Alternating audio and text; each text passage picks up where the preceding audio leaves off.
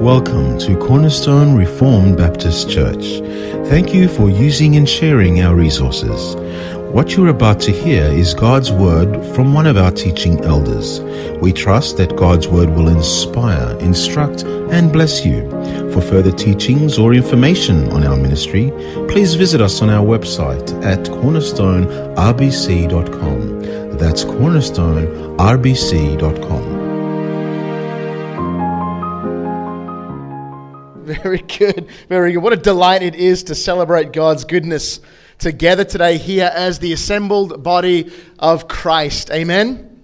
And that in all things Christ would be glorified and his gospel would be announced and his kingdom would advance in our midst. And with that mind, I'm going to invite you to turn with me Bibles to 1 Peter chapter 2. Last time I was visiting here at Cornerstone, I think two Sundays, maybe three Sundays ago, we, uh, we had a bit of a look at the final verses of chapter 1 of First Peter. And today we're just going to continue that on, although I, I fully appreciate that there's been a few different sermons and a few different uh, preaching and teaching moments here at Cornerstone. In the interim, nonetheless, I think that there's a, there's a conveying and a carrying on thought here that's well worth our time and attention. So the theme, the subject that we'll be studying together today will be the Word of God. So, what I'm going to do as I turn in my Bible to read with you is I'm going to read the final verses of chapter 1. And then I'm going to read the opening verses of chapter 2, and then we're going to see how God would speak to us. I am uh, visiting here today, many will know, from Ascension Church in Brisbane, and it really is my delight to, uh, to be here and serve this wonderful family of faith in the Word of God. If I haven't met you, my name's Craig, and uh, by God's grace, let's dive into God's Word together. So pick up our reading here at verse 22 of chapter 1. Uh, but you'll remember our focus will be, of course, the opening verses of chapter 2. So here we are, verse 23, 1 Peter 1. Since you have been born again, not of perishable seed, but of imperishable, through the living and abiding word of God. For all flesh is like grass, and all its glory like the flower of grass. The grass withers, and the flower falls, but the word of the Lord remains forever. And this word is the good news that was preached to you. Now, chapter 2, verse 1, continuing. So put away all malice and all deceit and hypocrisy and envy and all slander. Like newborn infants, long for the pure spiritual milk that by it you may grow up into salvation. Verse 3 If indeed you have tasted that the Lord is good. May God bless this reading of His own precious, infallible, and inspired word to us today. Now, the reason why I, the reason why I start off that way, although I, I, have said several times now, we're going to dial in our focus at these opening verses of chapter 2, but start our reading at the back end of chapter 1, is because most of you will be well aware that chapter and verse breakages or indices in your Bible are entirely artificial. That doesn't mean they're wrong. In fact, they're often helpful. Like today, when I stood up, I said, Turn with me in your Bible too. And I gave you a book, and then a chapter, and then a verse. And in pretty short order, you were able to open up your Bible or uh, electronic device like I'm using and find yourself at the right place. But what often happens as we're reading the Bible is we can kind of get lulled into this presumption that chapter and verse numbers uh, are actually inspired or they're embedded in the original text. And so those breakages of thought or argument or concept, uh, sometimes they, they interrupt our ability to follow the flow of an argument. So for Peter, he did not write those. They were not there when he inspired, when he was, I should say, inspired to write this epistle. In fact, most historians, I, I, I side with this mainstream opinion, believe that Peter probably didn't write this. Hold on, don't stone me. But he, he spoke this letter, right? Just to be clear. It is, it is Peter's, just to be clear. But he probably was using a scribe, which was, which was more often than not the common practice in the first century. In fact, some of you will be surprised to know that historians will tell us that there was no such thing as silent reading until several centuries after Jesus. You think, how on earth is that possible? If you'd, if you'd walked past someone who was reading a, a parchment, a scroll, right, they would have been reading it audibly because that was the universal practice of the day. And so, what's happening here, almost certainly for Peter, is he feels that, that the Spirit is come upon him and he wants to give this wonderful epistle. So, he grabs a scribe.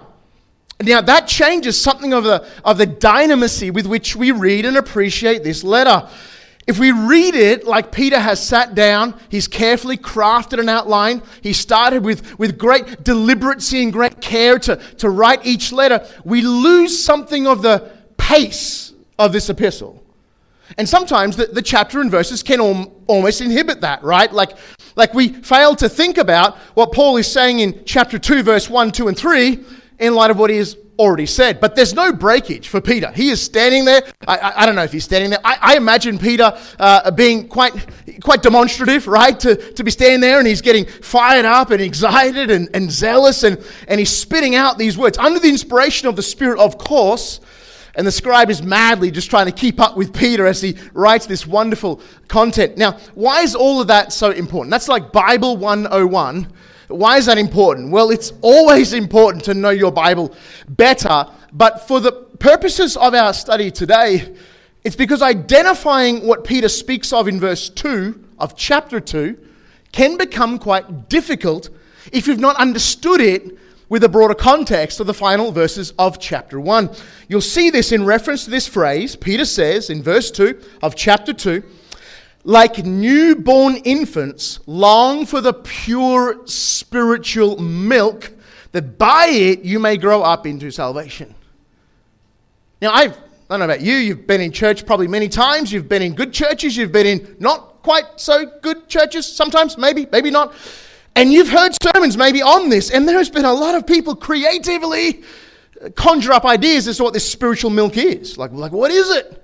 What is the spiritual milk? And it might be their brand of Christianity, or it might be the latest fad or novelty that's raging in evangelicalism, or it's, it's some author's new book, a new concept, a new idea, or new practice, sometimes for good, bad, sometimes ugly, sometimes all of it combined together in a fantastic mix of absurdity, right?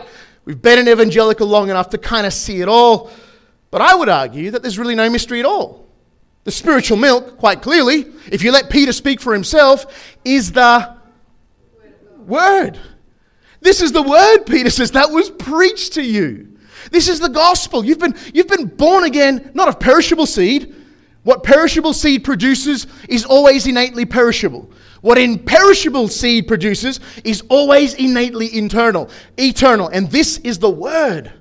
So, like newborn infants, long for the pure spiritual milk. That's going to take up the majority of our discussion here today. How is the word pure spiritual milk, and how does it help us to grow up into salvation? Now, just a, just a final remark on, on sometimes what people do is they, they deify the chapters and the verse indices and numbers in their Bible. I've heard sermons, uh, let, me, let me restate that. I've heard entire sermon series preached upon verse numbers and chapter numbers now, sometimes the thoughts that are conveyed are noble, they're good, they're God honoring, but what we can say for certain is they are not God. Because these come centuries, more than a millennia after the, the, the codification of God's revelation through his inspired prophets and apostles. And so we won't, of course, get carried away with that here this afternoon, but we will focus in upon this idea that we are called to put away all malice deceit, hypocrisy, envy, and all slander. Now, I think as I meditate upon those, upon those wicked practices and attitudes, I think that there's more than one religious terminology in there, and I would like to kind of translate that a little bit for us today. Peter, under the inspiration of the Spirit, is commanding Christians everywhere to put away ill will. That's what's meant by malice ill will or fakeness. That's what's meant by deceit and hypocrisy. Fakeness. To be artificial, to not, to not be the authentic, true version of yourself. Uh, jealousy, he talks about envy, gossip, rumor mongering. These are ideas of envy and all slander. How tantalizing it sometimes to, to, to come across a, a little tidbit of, of wonderful little bit of rumor, that, that inside knowledge. And how much does that tantalizing take on a life of its own when we have the privilege to convey it to, to others? Have you not heard about so and so, about brother, sister, so and so, about pastor, so and so? Peter is saying, put away these evil practices.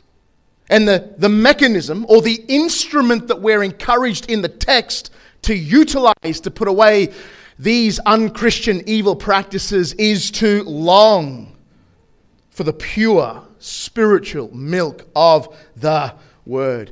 Not just too long, but you saw more than that in verse 2, didn't you? You saw that verse 2 says, like newborn infants long. Sometimes we suffer from an over an overindulgence in piety when we read passages of scripture and the apostolic author is trying to be graphic and we sanitize it. So, any parents here? Just quick raise the hand. Let me see where you're at. All right, nine of you. Great. I think there's a few more parents here uh, th- this afternoon. And do you remember that experience when that baby first came home from the hospital?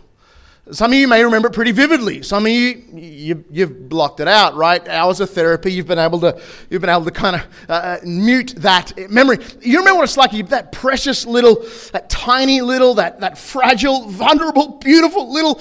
In our instance, it was a little boy, little Knox. We named him, and he was so cute and adorable. He had these eyelashes that almost reached the end of his nose. Just this beautiful little kid. This kind of shock of black hair and it was all going great. I, I, I, will admit, I was terrified when I had to kind of harness the baby into the car and drive it home. I don't know about other fathers if you had this moment of trepidation where my wife kind of shuffled out of the hospital and got in the car and I was strapping little baby in. And you kind of look around and think, is this okay? Are people really leaving this kid in my care? Has someone thought this through? Like, is this seriously happening? And you get that precious little baby home, and it's a beautiful moment. And then the baby gets hungry. And what happens? I, I, cannot describe to you the shock to my system that tiny, little, vulnerable, fragile, little, eyelashed little boy when he wanted his mother's milk. He screamed the house down. I thought he was dying. I was about to call Triple O and get an emergency service there to help us with this. My wife just, she calmed me down. Relax hungry. That's all this is. I said, that cannot possibly be all that this is. It's just hunger. And Peter wants you to, sorry if this is a traumatic flashback, Peter wants you to think about that image. And you will know that that child, once nourished upon mother's milk, is wonderfully placid for a frustratingly short amount of time. And then babies get hungry again. There is an intense, all consuming craving to be satisfied in those newborn infants. You think Peter didn't know what he was talking about? You think Peter wasn't married and didn't have children? You think the Holy Spirit wasn't trying to get you to get a graphic image in your mind, not overly religiously sanitize that image, but remember it for all its shock and awe when a newborn infant demands their milk. Doesn't that stand in contrast sometimes with our own use and appreciation of the word? Peter commands us, the, the imperative of Scripture is like a newborn infant. You long for it. You long for it. You, you desire it. That many commentators and preachers on this verse will, will make much of the fact that this verb, long for, is overwhelmingly used in the Bible for illicit lusts. Like, not always, it's not only for that, but but the majority of times this verb appears, it's for people just, just ravishingly lusting for something without any desire to be appeased by anything but the object of their desire. And that's the image Peter wants to portray. Now, Peter tells us about the word with reflection to these phrases or these ideas of pure spiritual milk. Firstly, milk. Milk is a curious analog for the word. But I believe what Peter is attempting to convey, and of course with great success, given he's under the inspiration of the Spirit, is that this milk is nourishing, it's fueling, it's healing, it's consoling, it's comforting. Everything that the, the good doctors and the good medical professionals will tell you about a mother's milk for a brand new baby should be, should be in some way presumed about the nourishment of the word. It builds the immune system. It, it, it, relieves, it relieves uh, pain and, and, and suffering, and, and it helps baby in every possible way. It's a high caloric sustenance and all satisfying meal. That's what pure spiritual milk is for the Christian with regards to the word, and that's what the newborn craves in his mother's milk. I will tell you one thing, and I, I, I, do this at the risk of you thinking I am an abject ignoramus. I'm comfortable with that. I learned everything about raising children. We've got four healthy children now. Our oldest is 13, youngest is 8. They've survived thus far for no other reason than my wife understood about raising kids. Me, useless. I'll tell you one area that my uselessness was made manifest in the early years of us having children. And no, don't worry, dads, you don't have to admit this, but I was shocked that newborn babies don't drink water. Apparently, it's pretty bad for them. Some of you are like, really? No, for, like it can kill, it can kill them. It's very bad for. I didn't realize. I remember going to my wife after a week of having our first brand new little precious boy. I said to my wife, "Are we going to give him something to drink?" She was like, "Yeah, uh, the milk. It's a drink." I'm like, no, no, I, I get that, but isn't he also thirsty? Doesn't he want something to actually drink? And my wife looked at me again, like she has many times. Who did I marry? What's wrong with this man? And we recognize that babies don't drink water because the milk is entirely satisfying. Newborn's milk is both meal and drink. A newborn's milk is both snack and supper. And I think, again, there's an analogy in that for the way that you appropriate the value of word in your life. There are times when you grab your Bible and you're just fixated on, on a particular, maybe it's a word study, or maybe it's, a, it's an historic narrative, or you're just reading a gospel. And you kind of lose time, you lose track of where you are, you lose a sense of the importance of the next appointment, and you're just buried in the Word, and it's a wonderful season. But there are also times where you're in a rush of meetings, or the chaos of the day is getting upon you. You just need a verse and that's what can happen with newborns feeding upon milk. It is uh, drink and meal, it is snack and supper. And those of you that had little children or been around little children, ever seen the newborns? Once they've had a full feed, laying on their back, face flush red. Some of you remember that picture? Looking as though they're as full as any king who feasted on the best meal of their kingdom. There's an unmistakable look of satisfaction. Dare I say it, when newborns are full of their mother's milk, it's almost a glow that they exhibit. It's a glorious sight. I'll never forget it in all of my days. Also, that, and as a father, never forgetting the smell of a newborn baby. There's just something bizarrely comforting about it, but I've revealed too much. Oh, for Christians to have that look on their face after seasons of feasting in the Word. Peter also tells us more about this word milk. He's this play on words, this, this embellishment of a, of a metaphor. Peter says it's pure milk. He calls it the pure milk. It is rich in goodness. It's completely lacking in impurity and contaminants. You can read a lot of good books, and boy, do I recommend you do that. But you can never read any book for which you know there isn't a single sentence, word, or a syllable that has somehow been contrived to lead you in error like the Bible. I'll tell you again, slightly anecdotal and maybe again revealing too much, but before I entered vocational ministry two decades ago now, I used to work in a Christian bookstore. I was the worst Christian bookstore employee you've ever you've encountered some bad ones, I've no doubt. I was the worst. Because my imperative constantly was just to get people to buy Bibles. And that wasn't really my job profile. My job profile was to sell them on the latest and the greatest. And I had the misfortune, right, of working in a Christian bookstore when, you know, certain books just kind of lit up with fame and fortune, like purpose driven, I don't know what was the fad at the time. And people would come into the bookstore routinely and say, they'd see me, I'm staff member, name badge, hey, how you doing today? I need a book on, right? Raising teenagers, marriage, or, you know, surviving, who knows, right? I need a book on comfort during times of distress or bad doctor's diagnoses. People came in looking for succor, comfort. They, they wanted some help. And I would just walk them to the Bible aisle. I found the book. It's here.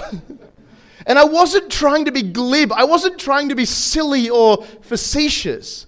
I remember one customer was particularly agitated. I think she came in looking for something for her son. He was becoming a teenager. I want something to help my son to grow up to love the Lord. And I said, Oh, I've got just the book. And over oh, we went to the Bible aisle. She said, No, I, I have a Bible. It's not what I'm looking for. And I said, Do you not realize? I said this, and I didn't last long in the job, you can imagine. I said to her, Do you not realize that every other book in this entire store, everything good that can be gained from every other book in this store, has gained it by deriving and distilling the wisdom from this Bible? That doesn't make those books wrong. I've authored books myself. Books are good only if they service you in driving you to the Word. It's pure. Peter says this spiritual milk is pure. He then says it's spiritual. He goes on to, to embellish the metaphor even further. It is a spiritual nourishment. It is it has power to, to seep down into the deepest part of your soul and your, your person. It, it, it changes everything about who you are. The more you, the more you feast on it and, and indulge in it, the word has power. And like newborns, oh, we must crave. How do newborns crave? Loudly, persistently, demandingly. My first newborn, I've already admitted this, was a, a huge shock to the system. When he demanded his milk, everything, it seemed, stood at a standstill. Everything else fell to the background. Everything became peripheral. Sleep was sacrificed, comfort abandoned. Even our own food as mother and father was secondary to nourishing this very loud need. Peter couldn't have offered you a more vivid and compelling picture of the craving Christians must cultivate for the word. There's no doubt some of you today are sitting here saying, well, that's all well and good, and that's the ideal, but that's not really how I feel about the word. Am I, am I supposed to doubt that, that I'm a Christian? Am I supposed to question that I have the Holy Spirit? No. But, but this is a sign of growing maturity in Christ. This is, this is a sign of you understanding the priority that the word must play in your life. This is a discipline that you must cultivate. And therefore, isn't it, isn't it a reflection? Isn't it a reflection upon us? That Peter had this, uh, well, let me just say it, it's a graphic image of that newborn infant screaming Right? Augustine has been attributed with the saying, I don't know if it's even original, but many of you have heard it many times, is if the newborn could, it would reach up and strangle its mother to demand its word. It doesn't because it can't. I don't know if Augustine did ever actually say that, but uh, uh, those that are Calvinistic since have borne the brunt of that kind of a statement. But you've been around a newborn. It's not even hard to imagine the shriek and the holler and the demand for the word. And yet for us, it's a little easy to sit down, pick up the remote, and binge Netflix or scroll online or just engage in some other more superficial time waste than cultivate this craving for the word. And so there is a reflection, not just upon where we're at with respect to the word, but where we're at with respect to the imperative. Remember the early imperatives that Peter offered. We'll go back to verse 1. Because chapter 2, of course, doesn't start at verse 2. Peter initially begins by saying, Put away all malice, deceit, hypocrisy, envy, and slander.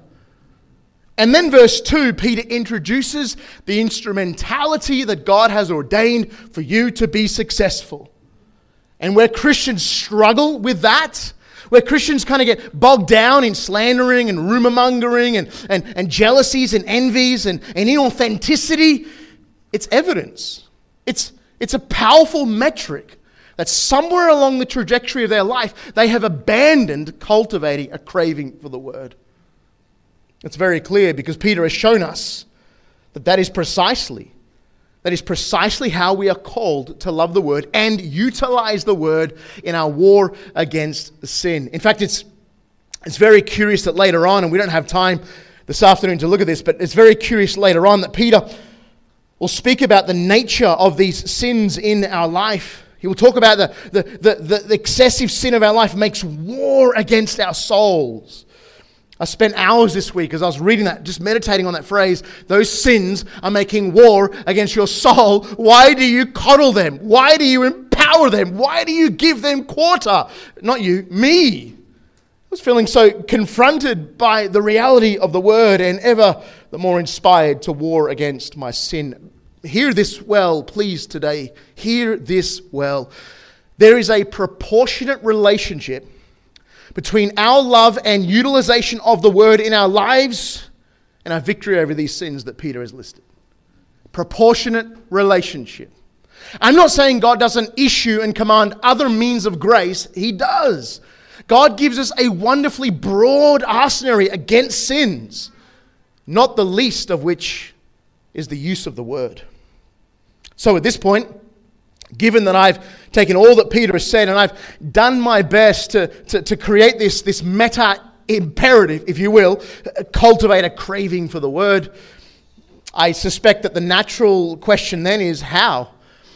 How does, how does one do that?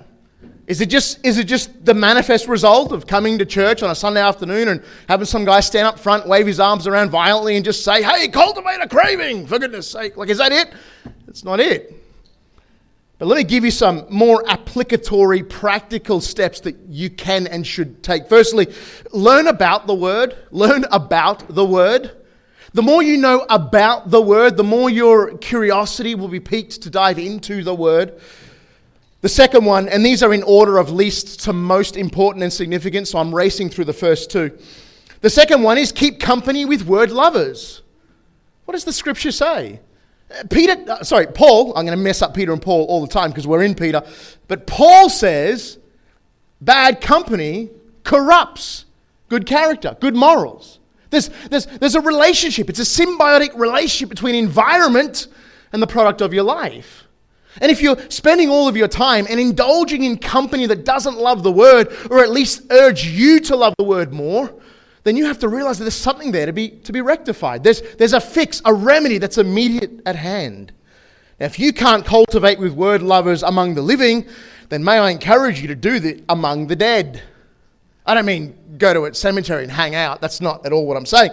I'm saying read the lives of men who love the word and be inspired thereby. There's wonderful help that can be garnered in that practice. But in order of least importance to most, we hasten to the third, and that is the last, which is more than anything, feast on the word.